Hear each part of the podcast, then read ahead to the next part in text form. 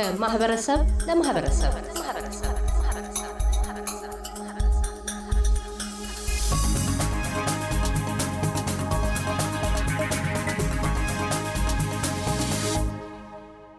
ቢሮክራሲ ተስፋ ያላስቆረጣቸው ዶክተር ጥላውን ከቢሮ ቢሮ ተንከራተው እንዳይማሩ መከልከላቸው ተገቢ አለመሆኑን ገልጸው ተከራክረው ትምህርት እንዲቀጥሉ ስለተወሰነላቸው ተምረው ትምህርታቸውን አጠናቀቁ። ሐዋሳ ለሁለት ዓመት፣ ናዝሪት ለአምስት ዓመት መምህራን ኮሌጅ ውስጥ ሰሩ። በስራቸው ባላቸው ትጋትና ብቃት ተመርጠው ለትምህርት ጀርመን ተልከው ሲመለሱም ከፍተኛ የትምህርት ሚኒስቴር ሹም ሆኑ። ናዝሬት አዲስ ወደ ተከፈተ መምህራን ማሰልጠኛ ወደዛ ተዛውሬ እዛ አምስት ዓመት ሰራው። ከዛ በኋላ አንድ ዓመት ጀርመን ሄድኩኝ ተላኩ ለትምህርት። ጀርመን እንደተመለስኩኝ ፈተና ተፈትኜ አልፌ ወደ ትምህርት ሚኒስቴር ገባሁ። የፈተና ክፍል ኃላፊ የፈተና አዘጋጅ ክፍል ኃላፊ ሆኜ ከዛ በኋላ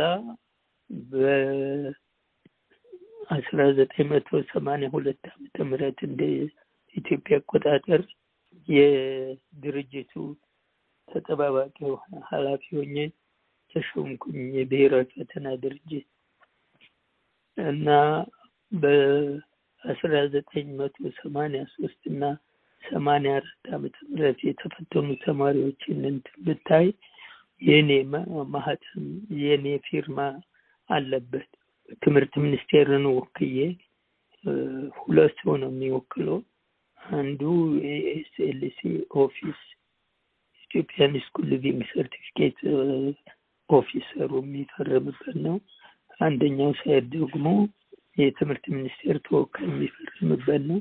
ስለዚህ በአስራ ዘጠኝ መቶ ሰማንያ ሶስት እና ሰማንያ አራት ዓመተ ምህረት የትምህርት ሚኒስቴር ተወካይ ሆኜ ፈርሜያለሁ እና ትምህርት ሚኒስቴር ለአምስት ዓመት ያህል ካገለገልኩ በኋላ ስኮላርሺፕ አግኝቼ ወደዚህ መጣሁኝ። ወደዚህ ሀገር መጣሁ በዘጠና ሶስት በእኛ በሰማንያ አምስት አጋማሽ ላይ ማለት ነው እና እዚህ መጥቼ ደግሞ ለማስተርስ ነበር የመጣሁት ለአንድ ማስተርስ። ነገር ግን ማስተርስ በአንድ አመት ተኩል ጨርሼ ሁለተኛ ማስተርስ ደግሞ በቀሪው ጊዜ ሰርቼ scholarship ተወዳድሬ ለ PhD የሶስት አመት scholarship አግኝቼ PhD ንም እዚሁ ሰራ እና ከዛ በኋላ data ለመሰብሰብ ወደ ኢትዮጵያ ሄጄ ነበር።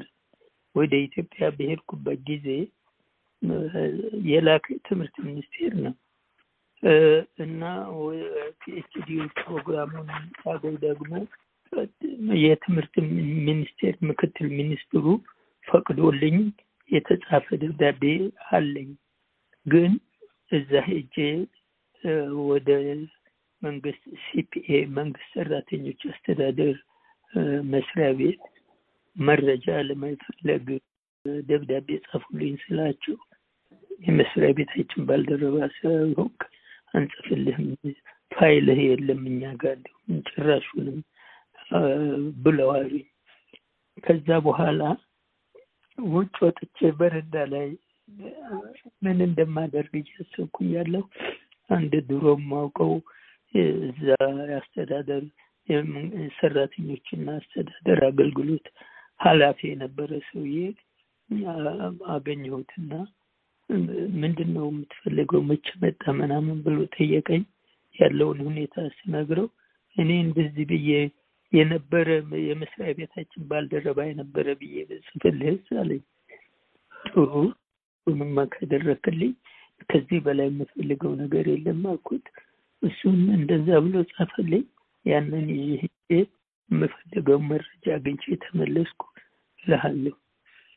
እና እዚህ ትምህርቴ እንደጨረስኩ ወደ ኢትዮጵያ ላለመመለስ እንቅፋት የሆነብኝ ይሄ ነው። ምክንያቱም ተመልሼ ሄጄ አልጽፍም ያለውን ሰውዬ አነጋገርኩት።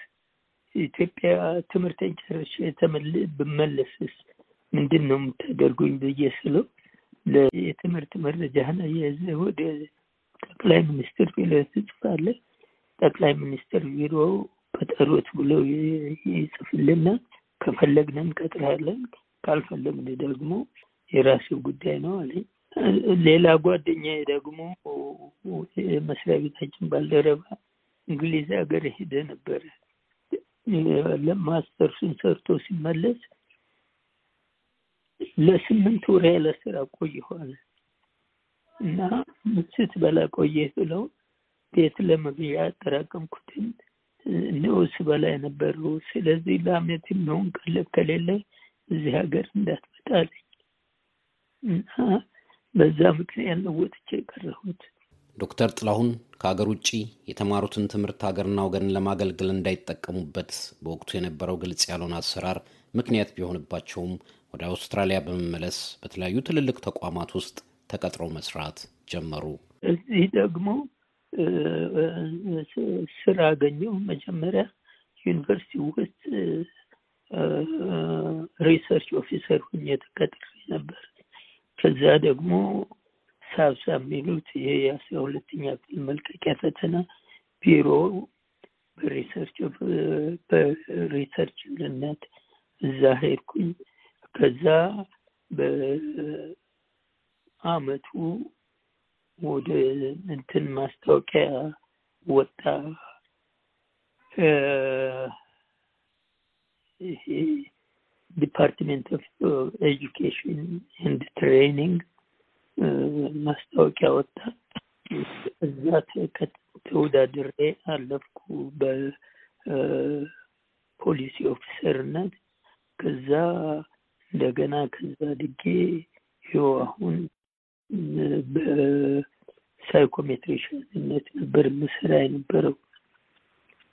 ግን አሁን በደረብኝ የጤና ችግር ምክንያት ጡረታ ይህን ካለፉት ሶስት ጀምሮ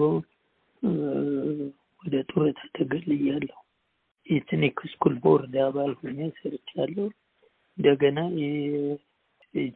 South Australian Community Association ደግሞ ተመድቤ ሰርቻለሁ። በትርፍ ጊዜ ማለት ነው። የማይከፈለኝ የመንግስት ሰራተኛ ስለሆንኩ ገንዘብ አይከፈልም። የሁለት ልጆች አባት የሆኑት ዶክተር ጥላሁን በሙያዋ ነርስ ከሆነች ባለቤታቸው አለም አበባው የተዋወቁት ለ PhD ትምህርታቸው data ለመሰብሰብ ኢትዮጵያ በሄዱበት ጊዜ ነው። ከእረኝነት ህይወት ተነስተው በየጊዜው የገጠሟቸውን የህይወት ፈተናዎች አሸንፈው ዛሬ በጤና ምክንያት ብዙ መስራት እየቻሉ ጡረታ ላይ የሚገኙት ዶክተር ጥላሁን የግል ጥረት ወይስ የእግዚአብሔር ቸርነት ብለው የጻፉት መጽሐፋቸውን ለመጻፍ ያነሳሳኝ ጓደኛዬ ነው ይላሉ። አንድ ጓደኛዬ ጋር ለእረፍት በሄድኩበት ጊዜ ከዚህ ልጁ ጓደኛዬ እንትን ብሏል፣ ተረጉማል መጽሐፍ።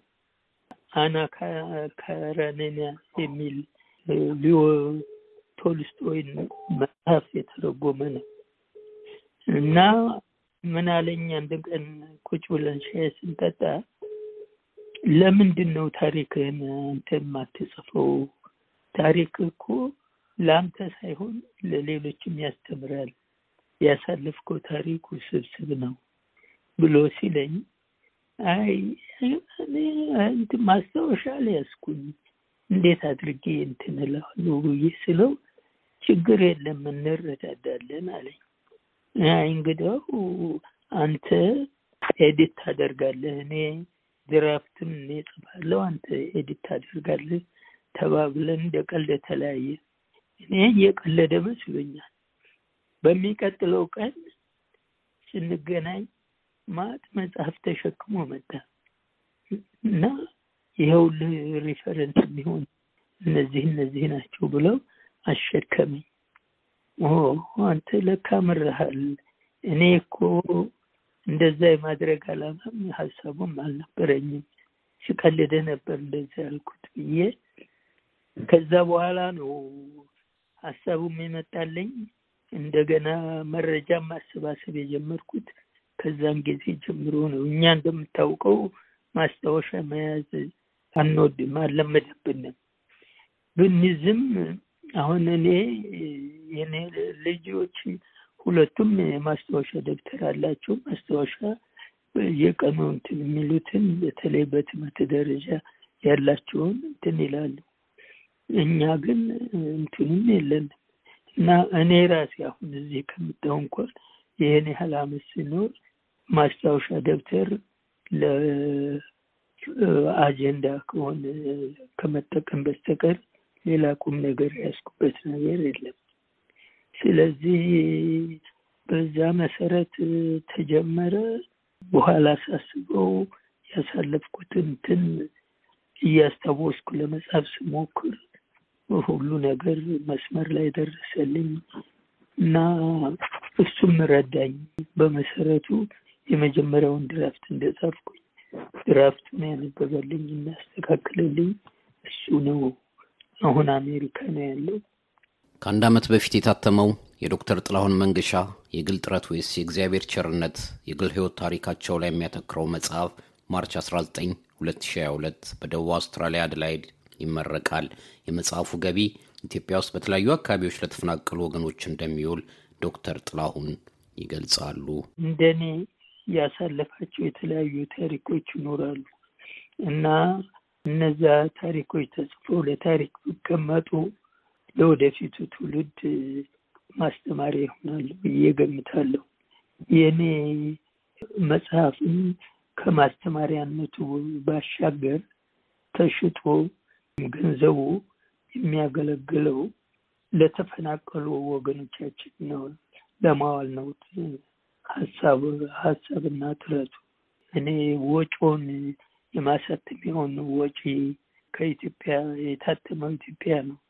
ከኢትዮጵያ እዚህ የሚመጣበትን ወጪ በግሌ ችዬ የሚሸጠው ገንዘብ ወደ ተጎዱ ወገኖቻችን በአሁኑ ጊዜ በፊት እንኳን አስቤ የነበረው ለድርጅቶች ለመስጠት ነበር። ለምሳሌ ወላጅ የሌላቸውን ጎዳና ተዳዳሪዎችን የሚሰበስቡ ወይም ደግሞ ሽማግሌዎችን የሚያኖሩ ሰዎች ለነሱ ለነሱ ለማድረግ ነበር።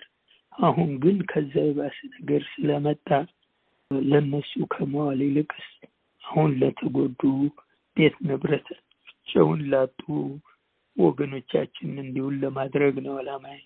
ለ SBS ሬዲዮ ኤልያስ ጉዲሳ ቪክቶሪያ። እያደመጡ የነበረው የ SBS አማርኛ ፕሮግራምን ነበር። የፕሮግራሙን ቀጥታ ስርጭት ሰኞና አርብ ምሽቶች ያድምጡ። እንዲሁም ድረገጻችንን በመጎብኘት on demand እና በ SBS mobile app ማድመጥ ይችላሉ። ድረገጻችንን ኤስቢኤስ ዶት ኮም ዶት ኤዩ አምሃሪክን ይጎብኙ።